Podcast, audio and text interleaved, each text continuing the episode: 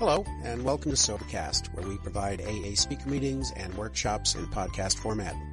We're an ad-free podcast, and if you enjoy listening, please help us be self-supporting by visiting SoberCast.com, look for the donate link, and drop $1 or $2 into our virtual basket. We hope you enjoy the podcast. Have a great day. All right. Hi, my name is Rob. I'm an alcoholic. My sobriety date is January 1st, 2008. My home group is Queen Anne Study, 7 o'clock on Sunday nights. A little bit of a conflict with your group, so. But if you ever find yourself late to this meeting and you need to catch a meeting, head up there. I have a sponsor. He's here. I have some sponsees. They're here. And that's, I'm a big fan of this program. So thanks for asking me to share, and thanks for giving me a reason to wear a suit. I mean, they said business casual. I'm like, I have jeans and I have one suit. What are we going to do? You know, so I'm limited. But I'm going to share my experience, strength, and hope. I'm going to read some stuff from the big book. I'm a big fan of it. And I'll just and share a little of my story and tell you what's going on. I'll just read this first part. When I came in and I read the book with the sponsor and I heard it read, I found some hope in this. We of Alcoholics Anonymous are more than 100 men and women. This is the foreword of the first edition, so this is way back in the day, back in 1939. We of Alcoholics Anonymous are more than 100 men and women who have recovered from a seemingly hopeless state of mind and body. To show other alcoholics precisely how we've recovered is the main purpose of this book. So I heard that, and I'm like, okay, good. There's hope. I like that whole thing. I can recover. It's like, okay, good. And maybe there's some hope for me. I was born and raised up the hill, Finney Ridge. I'm the youngest of four. My parents didn't drink. I think my older brother and my two sisters, they're not alcoholics. I think I saw in the summertime, maybe my dad would have one Rainier beer in the back of the fridge. He said because he was just tired of drinking water or pop. So he's like, so I wasn't, I wasn't like one of those things. I hear people's stories. Everyone's got their own path. And that's I'm a big fan of that. Everyone's got their own path, but I'm sure we feel a lot alike when we put that alcohol in our systems. That's a big similarity. I went kindergarten through 12th grade at a private school up in North Seattle called Kings.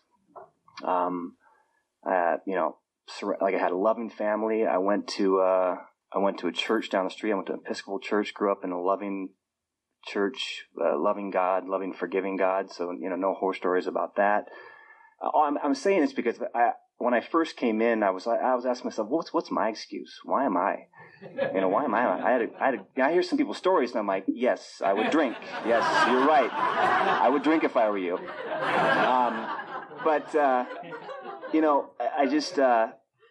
I think there was a time in my life where I didn't drink alcoholically, but then there was that time when I couldn't stop. So, that feeling of like you said, waking up in the morning and just like, oh, why? I couldn't look myself in the mirror, and I drank a couple times in high school.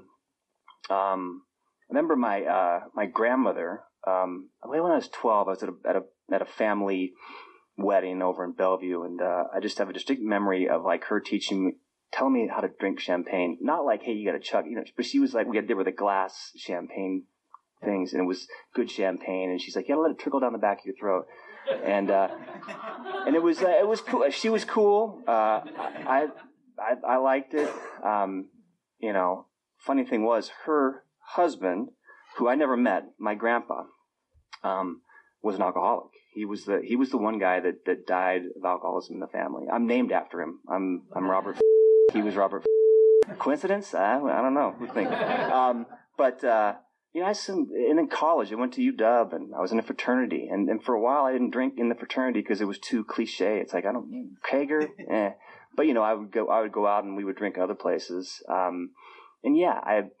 Drinking was fun. The conviviality. There's a part in the book that talks about it. There was a time when it was fun. And the consequences weren't great. You drank with people who drank, and then through different stages of life, people just stopped drinking, and I just kept drinking. And it was, but you know, there were fun stories. There were war stories after the night. You know, we'd get together. What happened to you last night? Well, I ended up here, and I ended up there, and I ended up passed out in my car. I don't know how I got there and all that. And but there was never anybody going, man, Rob, you got a drinking problem. Because I hung out with people that drank. And to point the finger at me or them, they'd be pretty much pointing the finger at themselves. And so there was never, like, there was never the consequences. And drinking was fun. And I, after college, I went down to Arizona for work and did a lot of drinking at work.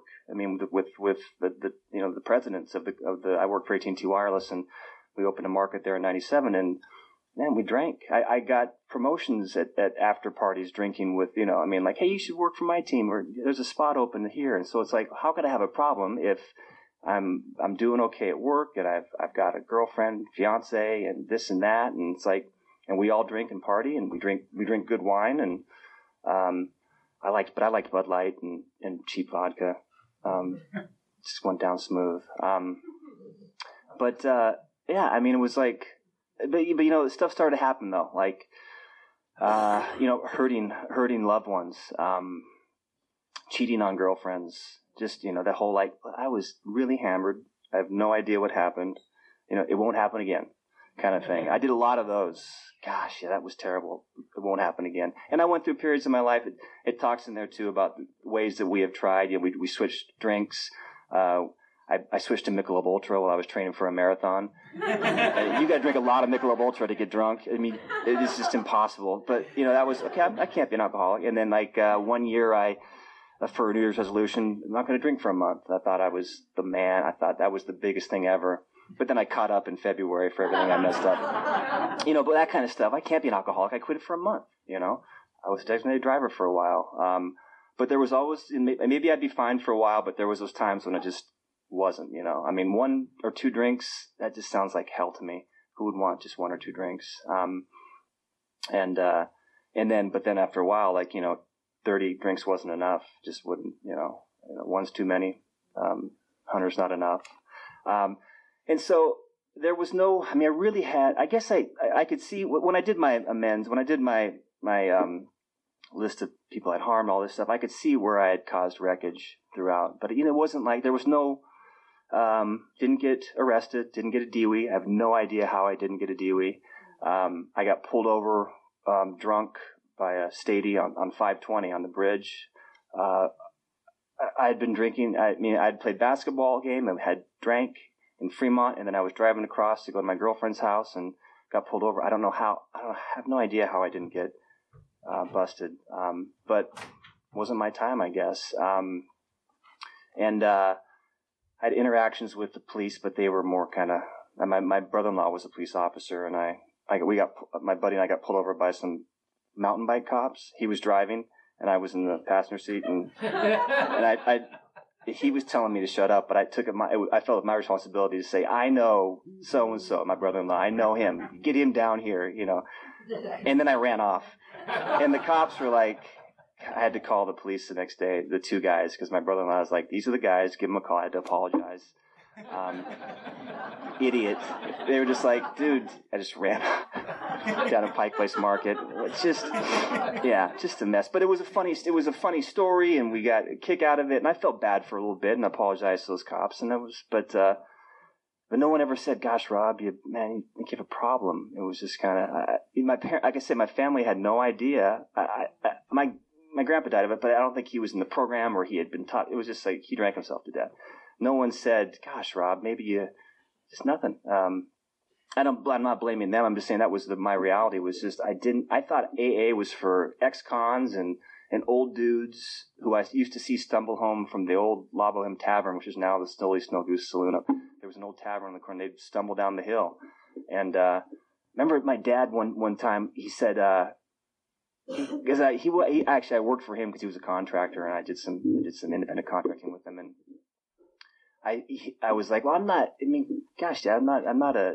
I had some excuse for my drinking. He goes, well, you don't see me. I'm not one of those guys stumbling down the hill. Like he didn't take my excuse or my whatever I was trying to tell him, and he was right. It was like I was always full of like ducking and dodging.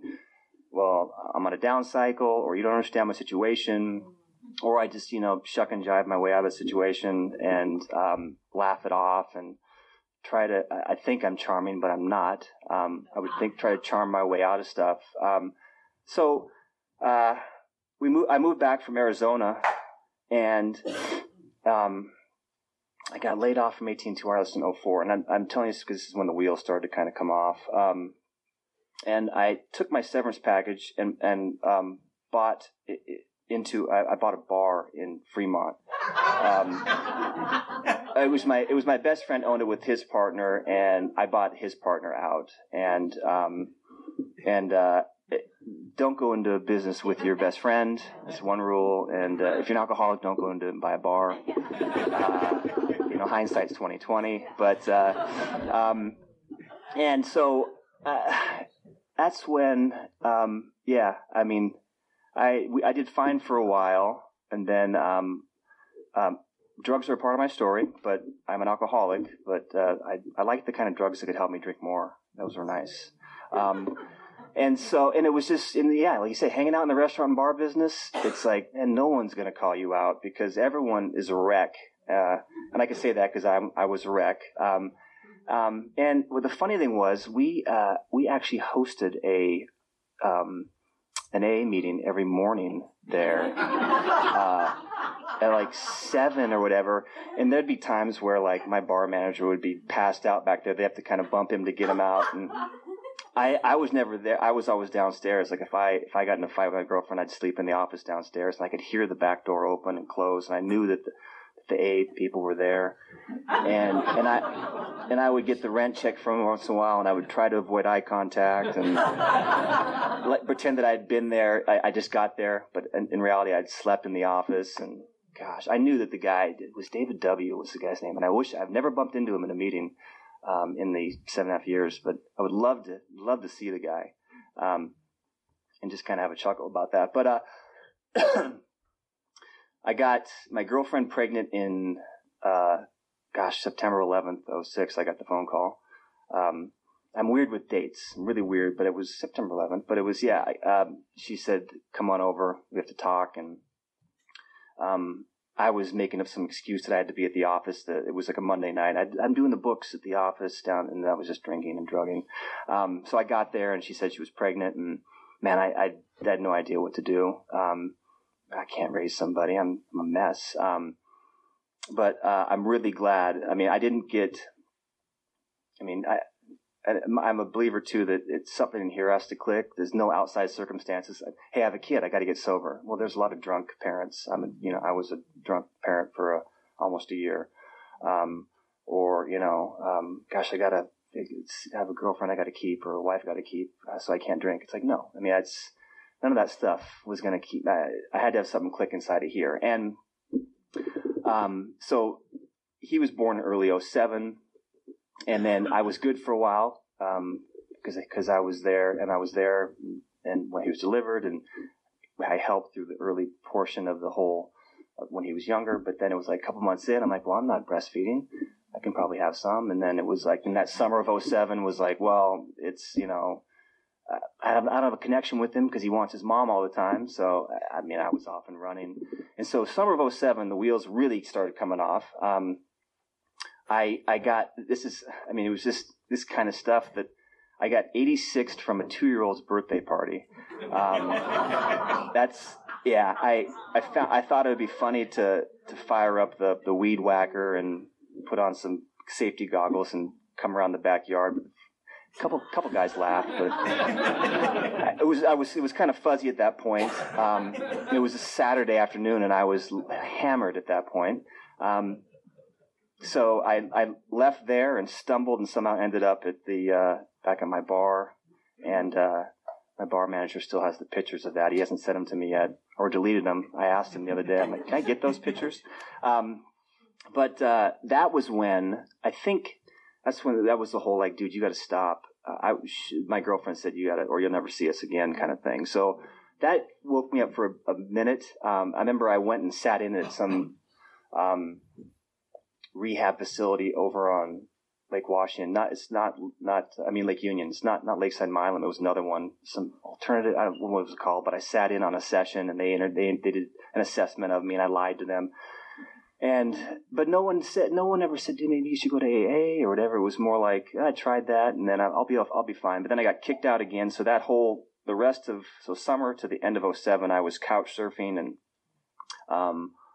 I estranged from my son, who was, 8 months at that time, 9 months. And, then it was basically, you have to, they thought I had a drug problem.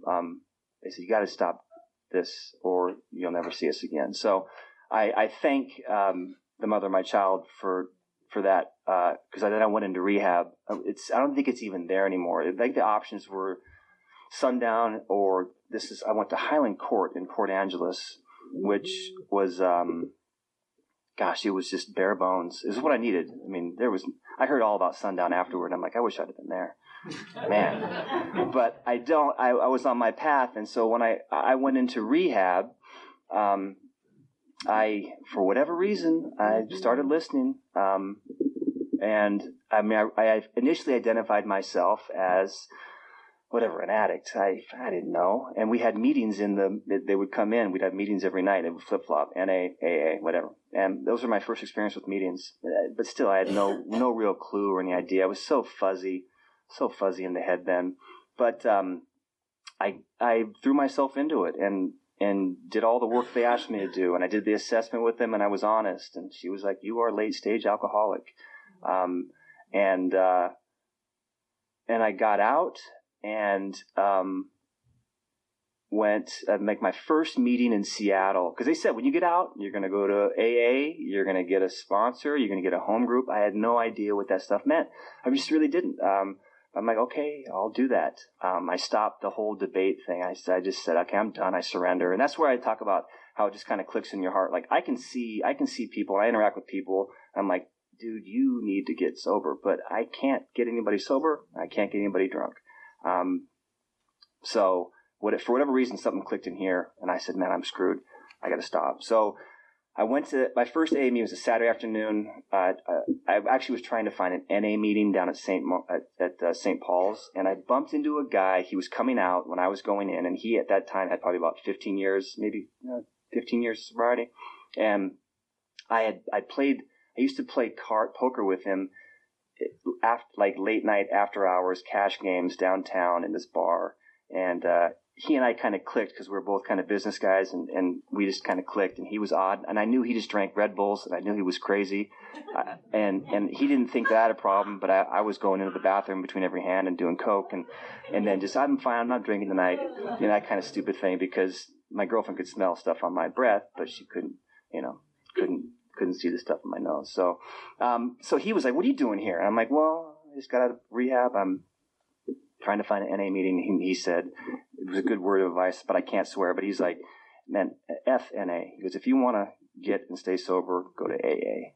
And so there's programs for everybody, but I'm glad. And I am an alcoholic. I am a huge alcoholic. So, I'm a big fan of it. So I actually ended up working with him early on in sobriety, and it was basically like he wasn't my sponsor, but I worked with him. We did some hard manual labor. It was what I needed. I would wake up, I'd go work hard all day, go to a meeting, come back home, and then repeat that. And then if I had issues, I had problems, I was like, my girlfriend, this, and he would just... He'd be there to listen, but I remember him laughing at me a lot of times going, dude, everything's going to be fine. And I was like, no, you don't understand. This is a unique problem that only I have experienced, and I need help with this.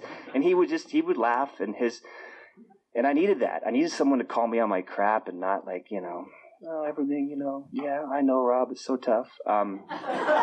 He would really, I'd be so pissed at him. I'd be like, F you, you don't understand. He'd just laugh. He's like, everything's going to be fine, man. And that's one of my lines now when people, I don't try to downplay anybody. If someone wants to come to me and vent, I listen, but I always say everything's going to be fine. For me, everything being fine means I cannot put alcohol into my system. Okay, that's where we start with there. And then I've learned in this program there are things that I can do that will help my reaction to life. It's not going to get life better because life happens, but my reaction to life will definitely change. I don't know how much I got time, but I marked some things in the book. This is the other thing. I heard this the other week, and there are things in the book that I read and doesn't resonate, and this thing resonated with me too. It's like lack of power. That was our dilemma. I get that. We had to find a power by which we could live, and it had to be a power greater than ourselves, obviously. But where and how will we define this power? Well, that's exactly what this book is about. So finding its main objective is to enable you to find a power greater than yourself, which will solve your problem. Wow. I always thought the big book's going to just help me not to drink. Well, apparently the main objective is to enable us to find a power greater than ourselves. I needed that. I had my concept of higher power, but I was playing God most of my life. Most of my prayers were, God, just get me out of the situation and I'll change, kind of thing. God, please help this hangover go away. And then I'd be drinking it the next night. So, this book, like I say, I'm glad that I had to go through it with a sponsor. I can't go through the stuff on my own in my own head because I can twist things and I'm really good at lying to myself. And that's why I think for so long, I didn't really identify as an alcoholic because I'm on a bad run, this and that, or it was, seriously, how bad of a run you got to be on to be, living on a couch, selling drugs and just thinking everything will be all right next month. Or, it's like, geez, man, I was not honest, but for whatever reason, when I got in these rooms, I was honest, open-minded and willing. Good gosh. And baby steps too. I always heard that progress, not perfection. The only thing I've done perfect in 7.5 years is not picked up a drink or a drug. That's the only thing I've done perfect. Everything else is just a big one foot in front of the other. Try to do the best I can. And I had to have that psychic change I talk about in here. I had working the steps. I changed. I don't know how to put it. And the way I know that is because I'm handling things that used to really baffle me, or send me into isolation, or send me to the bottle. Stuff. So I'm just getting through stuff where it's like, oh, that wasn't too bad, and I'm getting thrown stuff all the time. What's this page marked for? I have no idea. Okay, this is a good one because I identify with this guy too. The alcoholic is like a tornado roaring his way through the lives of others. Hearts are broken, sweet relationships are dead, affections have been uprooted, selfish and inconsiderate habits have kept the home in turmoil. We feel a man is unthinking when he says that sobriety is enough. He is like the farmer who came out of a cyclone cellar to find his home ruined. To his wife, he remarked, don't see anything the matter here, Ma. Ain't it grand? The wind stopped blowing. And that was actually, when I first got sober, I really thought, yippee for me, they're going to throw me a parade. Rob's not drinking anymore, that kind of thing. Well, I needed to, just not drinking wasn't enough for me. I had to go and do a thorough house cleaning. And I had to do a thorough house cleaning as it's written out in the book, and I had to read it to my, my fifth step to a sponsor. He was really great about it. I needed to have, like I say, I've heard this before too, the three things are trust God, clean house, help others, trust God, clean house, help others. And all that is what I've learned through doing the 12 steps. A lot of the stuff I hear, that all sounds well and good in theory. Love and tolerance is our code. That sounds great. Well, when I first came in, heck no. Judging and not tolerant. But having a psychic change, I can adapt some of these principles a little better, or I can kind of understand them a little bit more. So, like I said, there's a lot of good stuff in here, but I have to do the work in order to kind of reap some of the benefits. For some people, not drinking is enough. That's fine. I've seen people who are like, I don't drink. I go to a meeting or so a month. I'm fine. I'm like, that's not my experience. That's just me, though. I have to be involved. I have to go to meetings. I have to pray. I have to work the steps. I have to work with others. That's just how it works for me.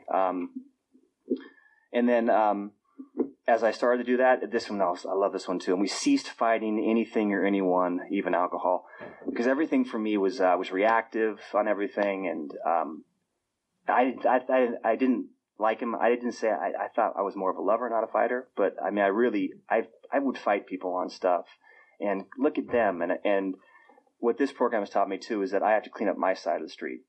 their side, no matter how messed up I think it is, or is in need of cleaning, that's not my business. And I'm learning that, like I say, through doing the steps, and I get to experience that through interactions with the mother of my child. We're not together, but he is in my life. So I remember my counselor in rehab was always like, because I was like, well, my exit strategy, here's my plan. When I get out, I'm going to get her back, and then I'm this and that. And he was kind of like, but what if it doesn't work out? And I was always like, well, what do you mean? I'm getting sober. Stop drinking. You know, she'll forget about all the people I cheated on, you know, on her with. She'll forget about all the damage I've done because I stopped drinking. But so now I can be a little more responsible, a little less reactive. Like I say, it's tough sometimes. I was 2 years sober, and she married a guy and moved to Louisiana, and I tried to fight it in the courts and this and that, but he ended up going down there with her. At that time, my son was 3, and I remember. I mean, I was in turmoil. But what I did is I upped my meetings, I upped my communication with my sponsor. I upped service work. I'm like, I cannot isolate the situation. And so Jack, it's my son's Jackson. He moved down there with his mom. He was 3. And it lasted 3 months. She was back in 3 months. It was supposed to last like 3 years. So, and I didn't, I remember like when he was gone, it was May of 2010. And I thought, there's nobody up here for me to stay sober for, thinking like I could drink and I wouldn't have to go pick up Jackson next weekend, and like, huh? But I didn't. So that's when I realized, something's working here. I'm interesting. I'm not. I could just as easily, but I don't want to. Like I say, I knew at that point, this stuff, and that was only 2 years in, and at 2 years in, stuff was baffling me that now it doesn't even bother me. So it's like, I knew this program worked, and I could see it in other people too. I hear other people talk. I see other people handling life differently, being comfortable in their own skin, laughing at some pretty messed up stuff. I am at home and comfortable in an AA meeting. I mean, I go to church, but I get something different from church than I do in here. You know, I mean, I can't. This is where I come to find that relief. You know, it's just amazing how I can just be full of anxiety for whatever reason, maybe pop into a room and I'm good. I just feel good and feel right sized. And it's also funny through this whole thing is that I've kind of become my family's drug and alcohol counselor. If a second cousin has a problem or so and so's friend, and it's funny. I'm glad I can be that person. But all I can say is here's what I would suggest. They can call me. You know, if it's a female, I'm like, I got numbers of girls who would love to talk to her. You know, kind of thing. So. It's that attraction, not promotion. I've seen that. I mean, it's interesting. People kind of come and find their way to me. Like, hey, you're not drinking, huh? And I'm like, no, not today. And I haven't for a while. But and they can kind of. It's just interesting how it is. It's that whole thing of attraction, not promotion. I do not let it be known that I'm.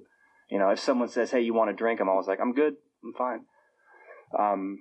That's just my thing. You can say I don't drink. I'm not saying how to do it, but for me, it's more like I don't really put it out there a lot. But people, the druggies and the alcoholics, seem to find me and ask questions, which is cool.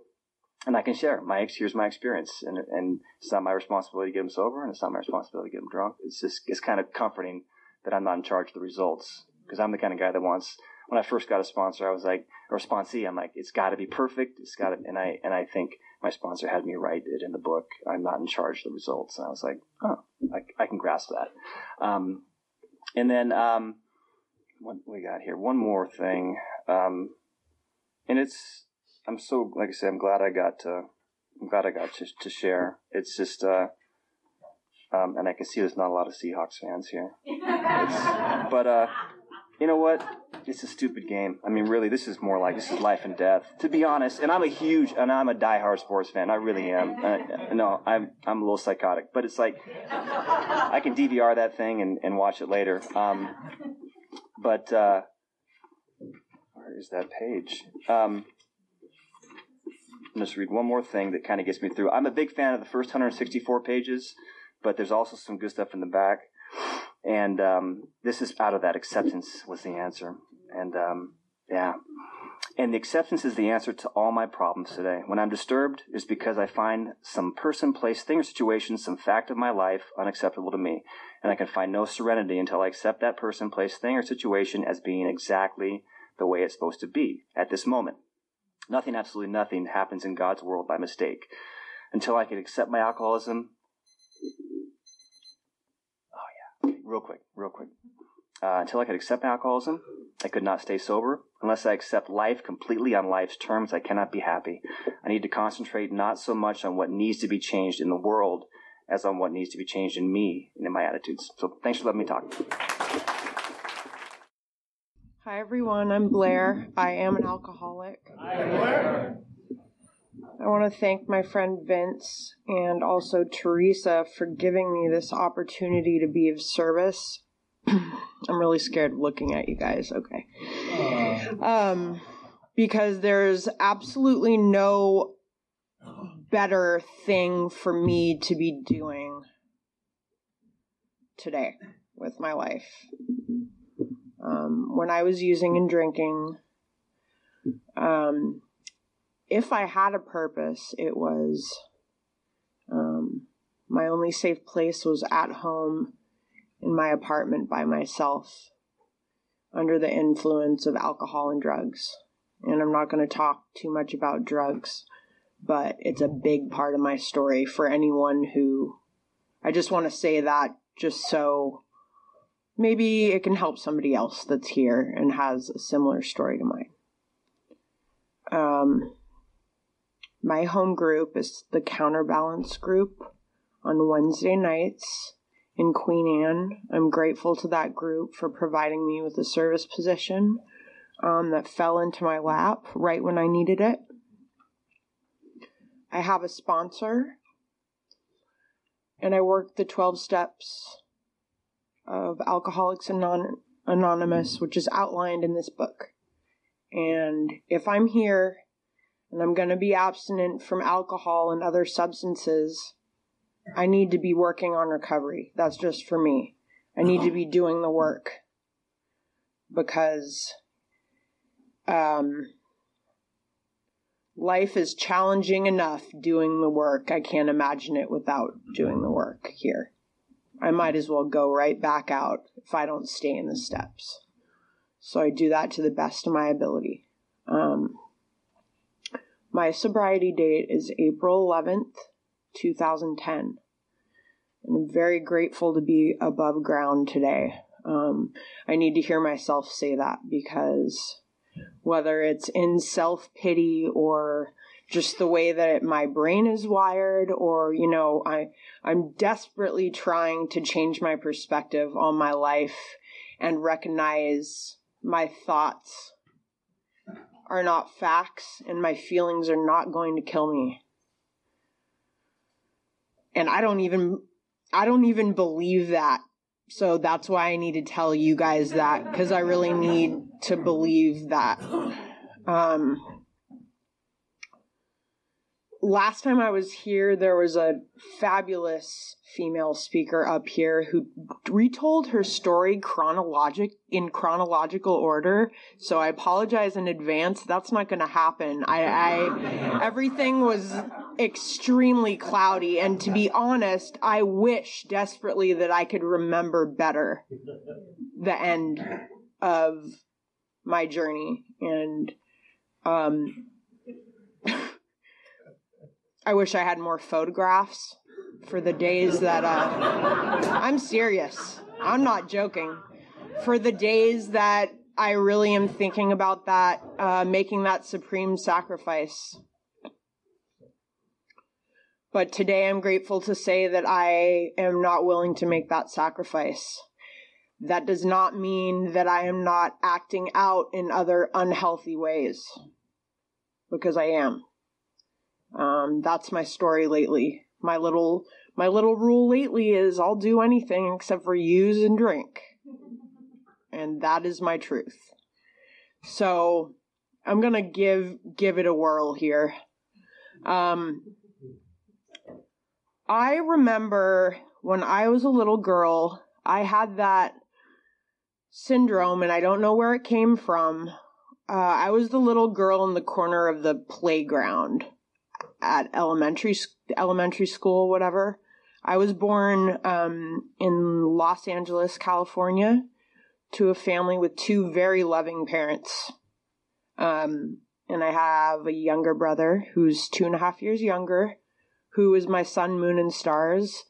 Thanks to this program and the steps, he respects me today and he's proud of me. That was not the case 5 years ago. So I'm in the corner of the playground and I just don't understand. I caught myself there. I was about to swear.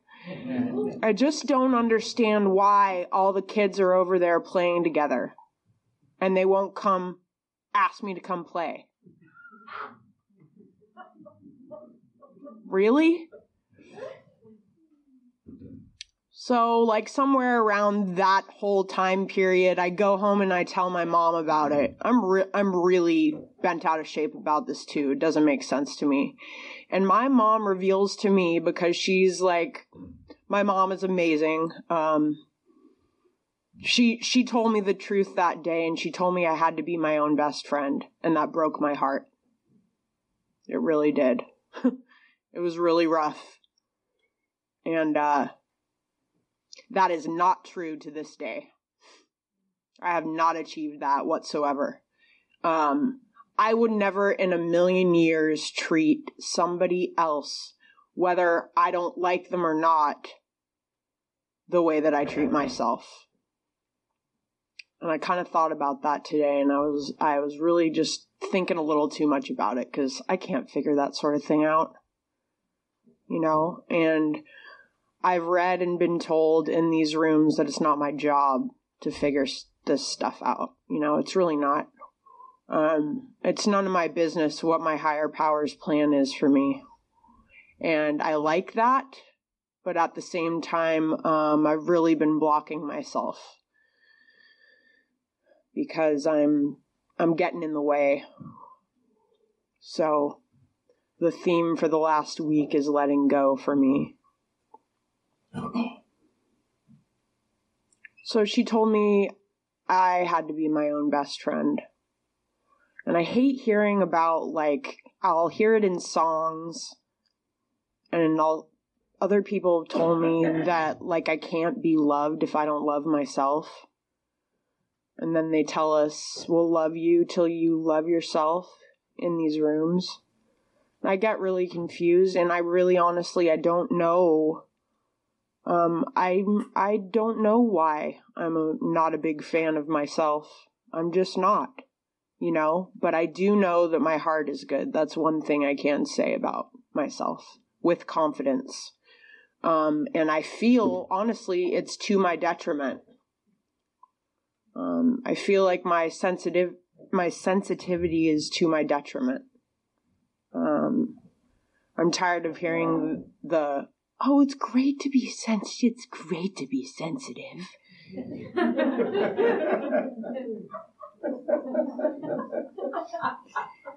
When I mixed narcotics with alcohol for the first time in my life, I didn't care what you thought about me. And I can't get back there, no matter how hard I try. I would do anything, except for use and drink. I would do anything to feel that way today. You know, I feel like my feelings are going to kill me every day, honestly. But for anyone who's new, it's still better. Still better, because when you don't pick up a drink or a drug, things do eventually get better. And I don't know, I speak only for myself, but nothing was ever getting better. It was like at the end of my road, it got to the point where it's like I had to have my little cocktail of stuff. And I tried to lie to myself and tell myself that I wouldn't want to die the next morning, but it was inevitable. It was inevitable.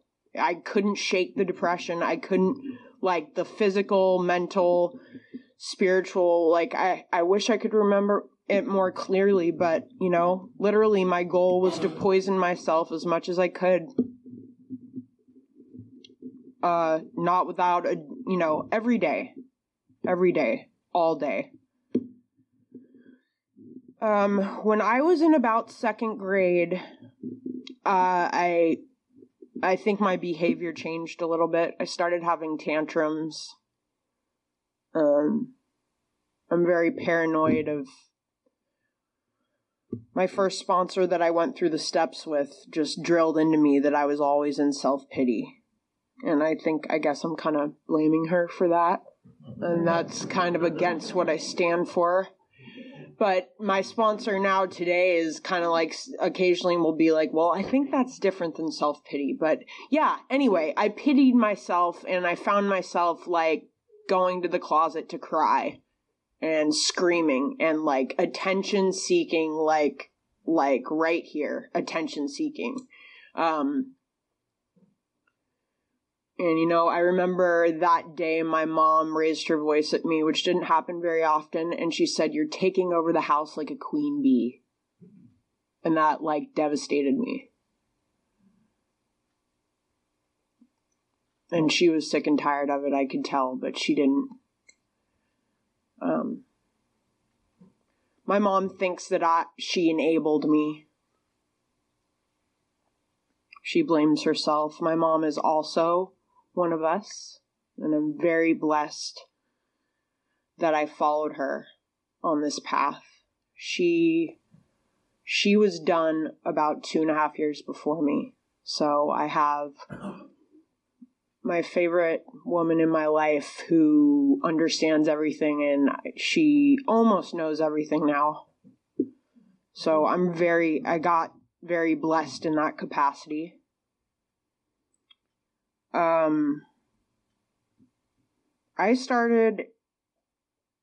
I never felt a part of among the girls that were the same age as me, ever. I'll never know if I set myself apart. My brain is telling me I set myself apart, just like I did in the playground, remember? I didn't, you know, same thing, reoccurring theme. But I didn't look like them. My parents didn't have bank accounts like their parents had. They were skinnier than me. But the girls that were 2 years older than me thought I was so cute because I dressed different and I was a weirdo. And so I started hanging out with them because they would give me that validation that I'm addicted to this day. They would give me that attention and validation, even if it was like they were just laughing at me. I didn't care. So I slowly but surely, I remember going to one of their parties, smoking my first cigarette. I don't remember if it was my first drink, but I finally felt a little bit a part of. The next day, I was climbing up a tree to smoke more of those cigarettes while my dad was mowing the lawn. I'll never forget that. Next thing I remember is stealing, like, the years and years old, like, liquors in the basement of my house, like, underneath the bathroom sink down there that because my parents never entertained. My mom just drank her wine out of her coffee cup in the kitchen, but we never did the... Like, it was Frangelico that I swear was like 15 years old. Did I care? Of course not. So I just mix everything together. I remember getting drunk with a friend in my room. Just like, you know. All I knew was that I felt differently. And farther apart. And I did kind of feel like I was cooler. I started shoplifting. It took me a few times. I started smoking marijuana. Took me a few times for it to take, but I started. And experimenting with other drugs, like, as time went by. The first time I met my drug of choice was after a visit to the dentist. So to this day, When I think about the dentist, someone talks about having surgery, anything having to do with injuries, that's where my mind goes, because that was my saving grace. So I just, like, I cannot think about those things without being like, none of my business, but going there in my mind. When I was 15 or 16, I started harming myself. I started cutting. This was before I got real heavily into the drugs and alcohol, because that took its place. But my parents had no idea what to do. I'd come home from the library with like stacks of books, very dark, disturbing books. And this was not suicide attempts. I had suicide ideation. I have it today. But I never had the balls to plan anything. So I just continued cutting myself, and push came to shove, and they decided to take me to Fairfax Hospital, where I stayed. I went there twice. And, you know, I guess all that I can think of at this moment is what it must be like to be parents. You know, I'm not a parent. The closest thing I can compare this to is being a friend of somebody who's going through that type of thing. So that was in about 7th or 8th grade. At this point, I'm just doing the stuff that grade schoolers do, you know. Taking things to get intoxicated that aren't meant to be taken to get intoxicated. I remember the day when chronological. I'm doing okay, but not perfect. I remember the day when I noticed that my dad was sleeping in the office of our house and not in my mom's bed. So that happened. I'm sure that my therapist would disagree when I say I don't feel like my parents' divorce really took a toll on me, not near what it took on my little brother. But I'm sure that subconsciously there's definitely some stuff going on there.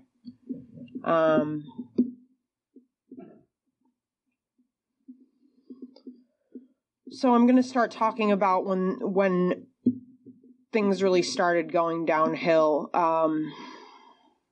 I didn't know, I share this often, I didn't know my last was my last. I had no idea.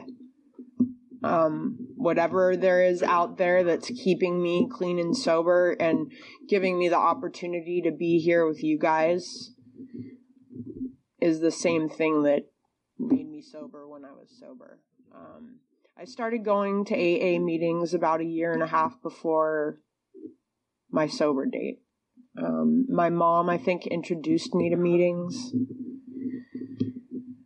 I would wake up dope sick and hungover or still drunk, and I talk about it fondly. I would walk to Abigail's Ghost, which was the first meeting of the day that I could find, because I'd wake up, I would come to at 4 or 5 in the morning. The lights are on. There's like, you know, the oven was on, you know, I've woken up with the shower on and the art in the bathroom curling off the walls. Like,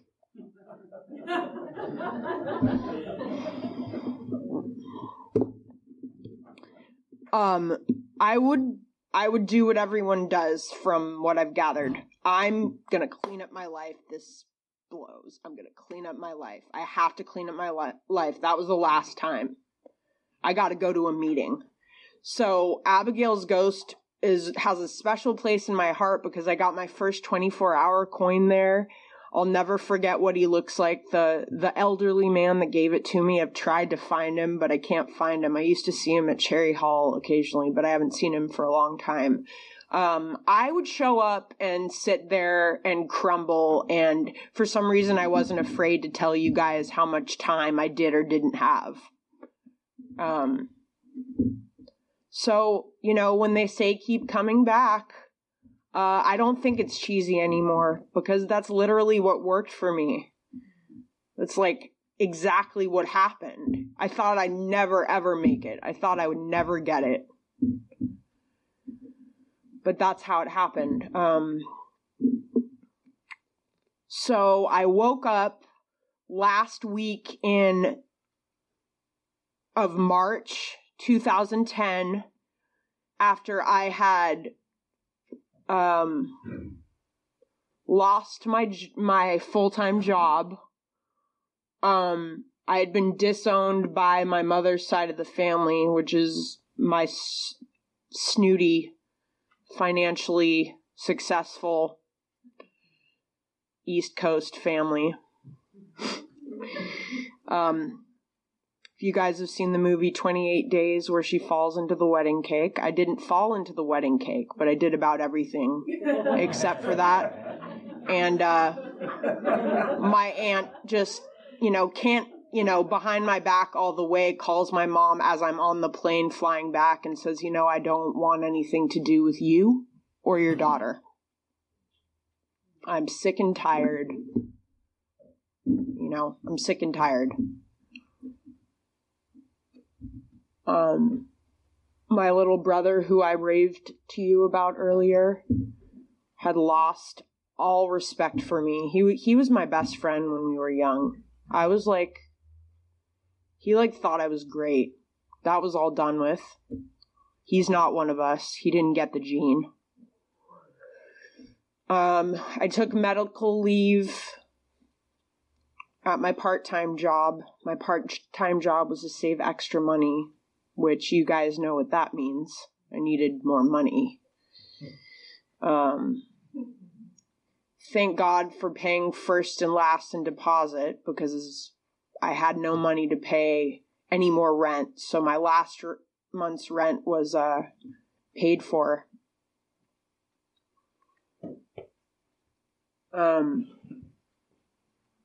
Medication is a huge part of my story. It'll take up the rest of my time if I go into my story about that.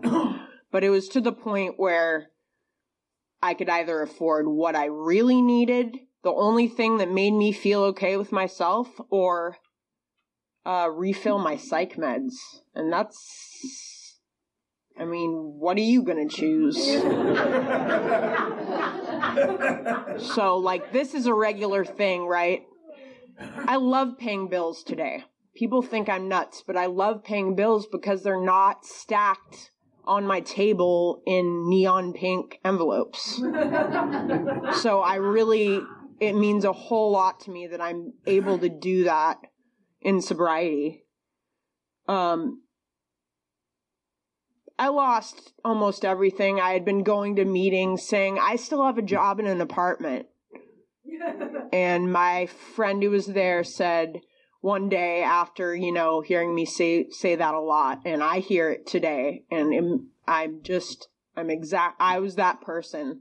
He says, sweetheart, he's from like somewhere over there. You're gonna lose both of those things if you keep going. And he was right. He was absolutely right. So I had put a bunch of substances in my system and alcohol, and they didn't work. And if you've ever been that person where it doesn't work, there's no words to describe how that feels. I mean, it's absolutely demoralizing, and it's like you're drowning and you can't. So I woke up with a headache, to say the least, and I remember praying on my knees with my head resting on my bed, and I'm like, I can't do this anymore. And I accepted my 12th offer to detox, and I went to recovery centers of King County for detox for 6 days. And then I went to Thunderbird Treatment Center for 28 days. What it's like now, I can sum it up real quick. I was clearly carried in my early sobriety. There were times when I just had no idea what was keeping me here. I remember the first time I said no to drugs. That was a spiritual experience. It was like someone was speaking in my voice that wasn't me inside. That's how I remember feeling. My purpose no longer is doing what I used to do. My purpose is to say yes when someone asks me. I feel very flattered when somebody asks me to speak somewhere. Whether I should or not, I do. I feel very special. It feeds that validation, attention thing that I was talking about earlier. And it gives me a little bit of self-esteem.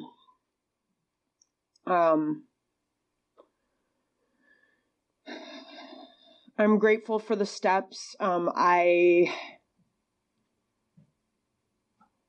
picked out something to read that applies to my life right now, because the pain is more than the joy and peace and serenity right now.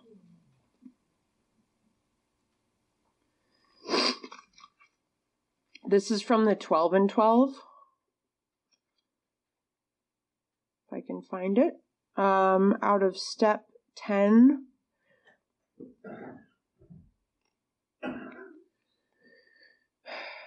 Someone who knew what he was talking about once remarked that pain was the touchstone of all spiritual progress. How heartily we AAs can agree with him, for we know that the pains of drinking had to come before sobriety and emotional turmoil before serenity. So about, I guess I'll just end with this. About, let's see, what month is it? Okay, 5 months ago, I was not being honest with the love of my life. And it was making me spiritually and emotionally sick, and eventually physically sick. And that's what the steps have done for me. I can't be dishonest without severe consequences. I've been through it. I know it. It's like I can't do it anymore.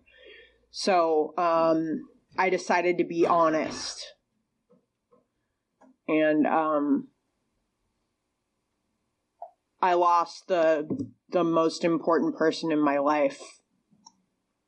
It's hard to give someone that title because I have very many people in my heart, but I lost a relationship of 4 years, which is the longest relationship I've ever had, let alone the first relationship with someone in long-term recovery.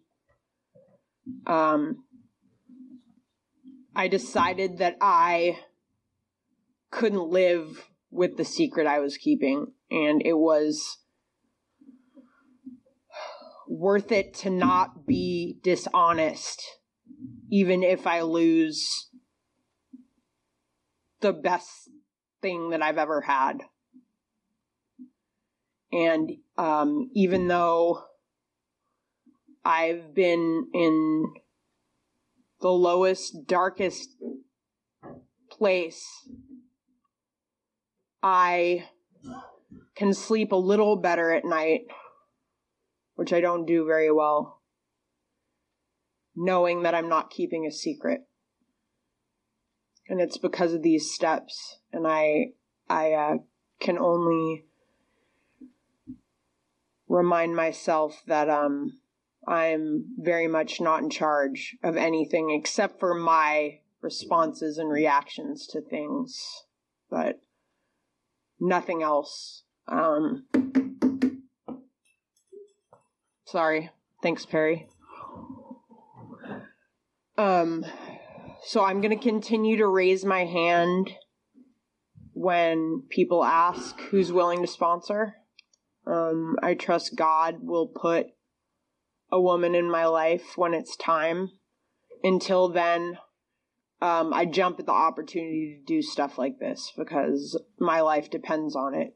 And I guess I'm happy and glad that I can't really see my path. I think it's best this way. My couldn't handle it. My thoughts couldn't handle it. I'm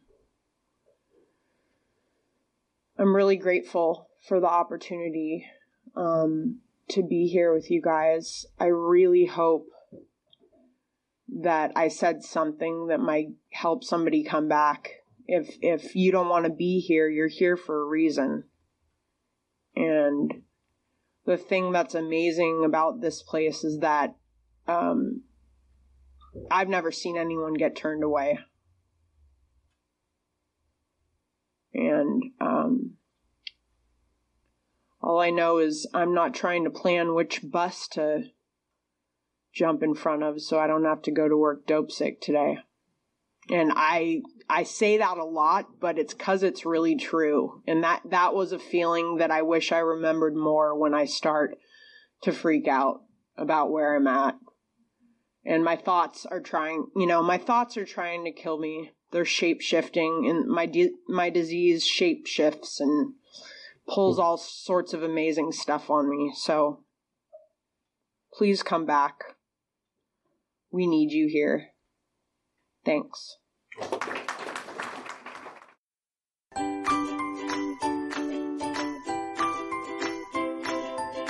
Thanks for listening. I hope you enjoyed the podcast. SoberCast is ad-free, and we'd like your help in order to keep it that way. So if you'd like to help us be self-supporting by pledging $1 or $2 a month, visit SoberCast.com and look for the donate links. Thank you very much.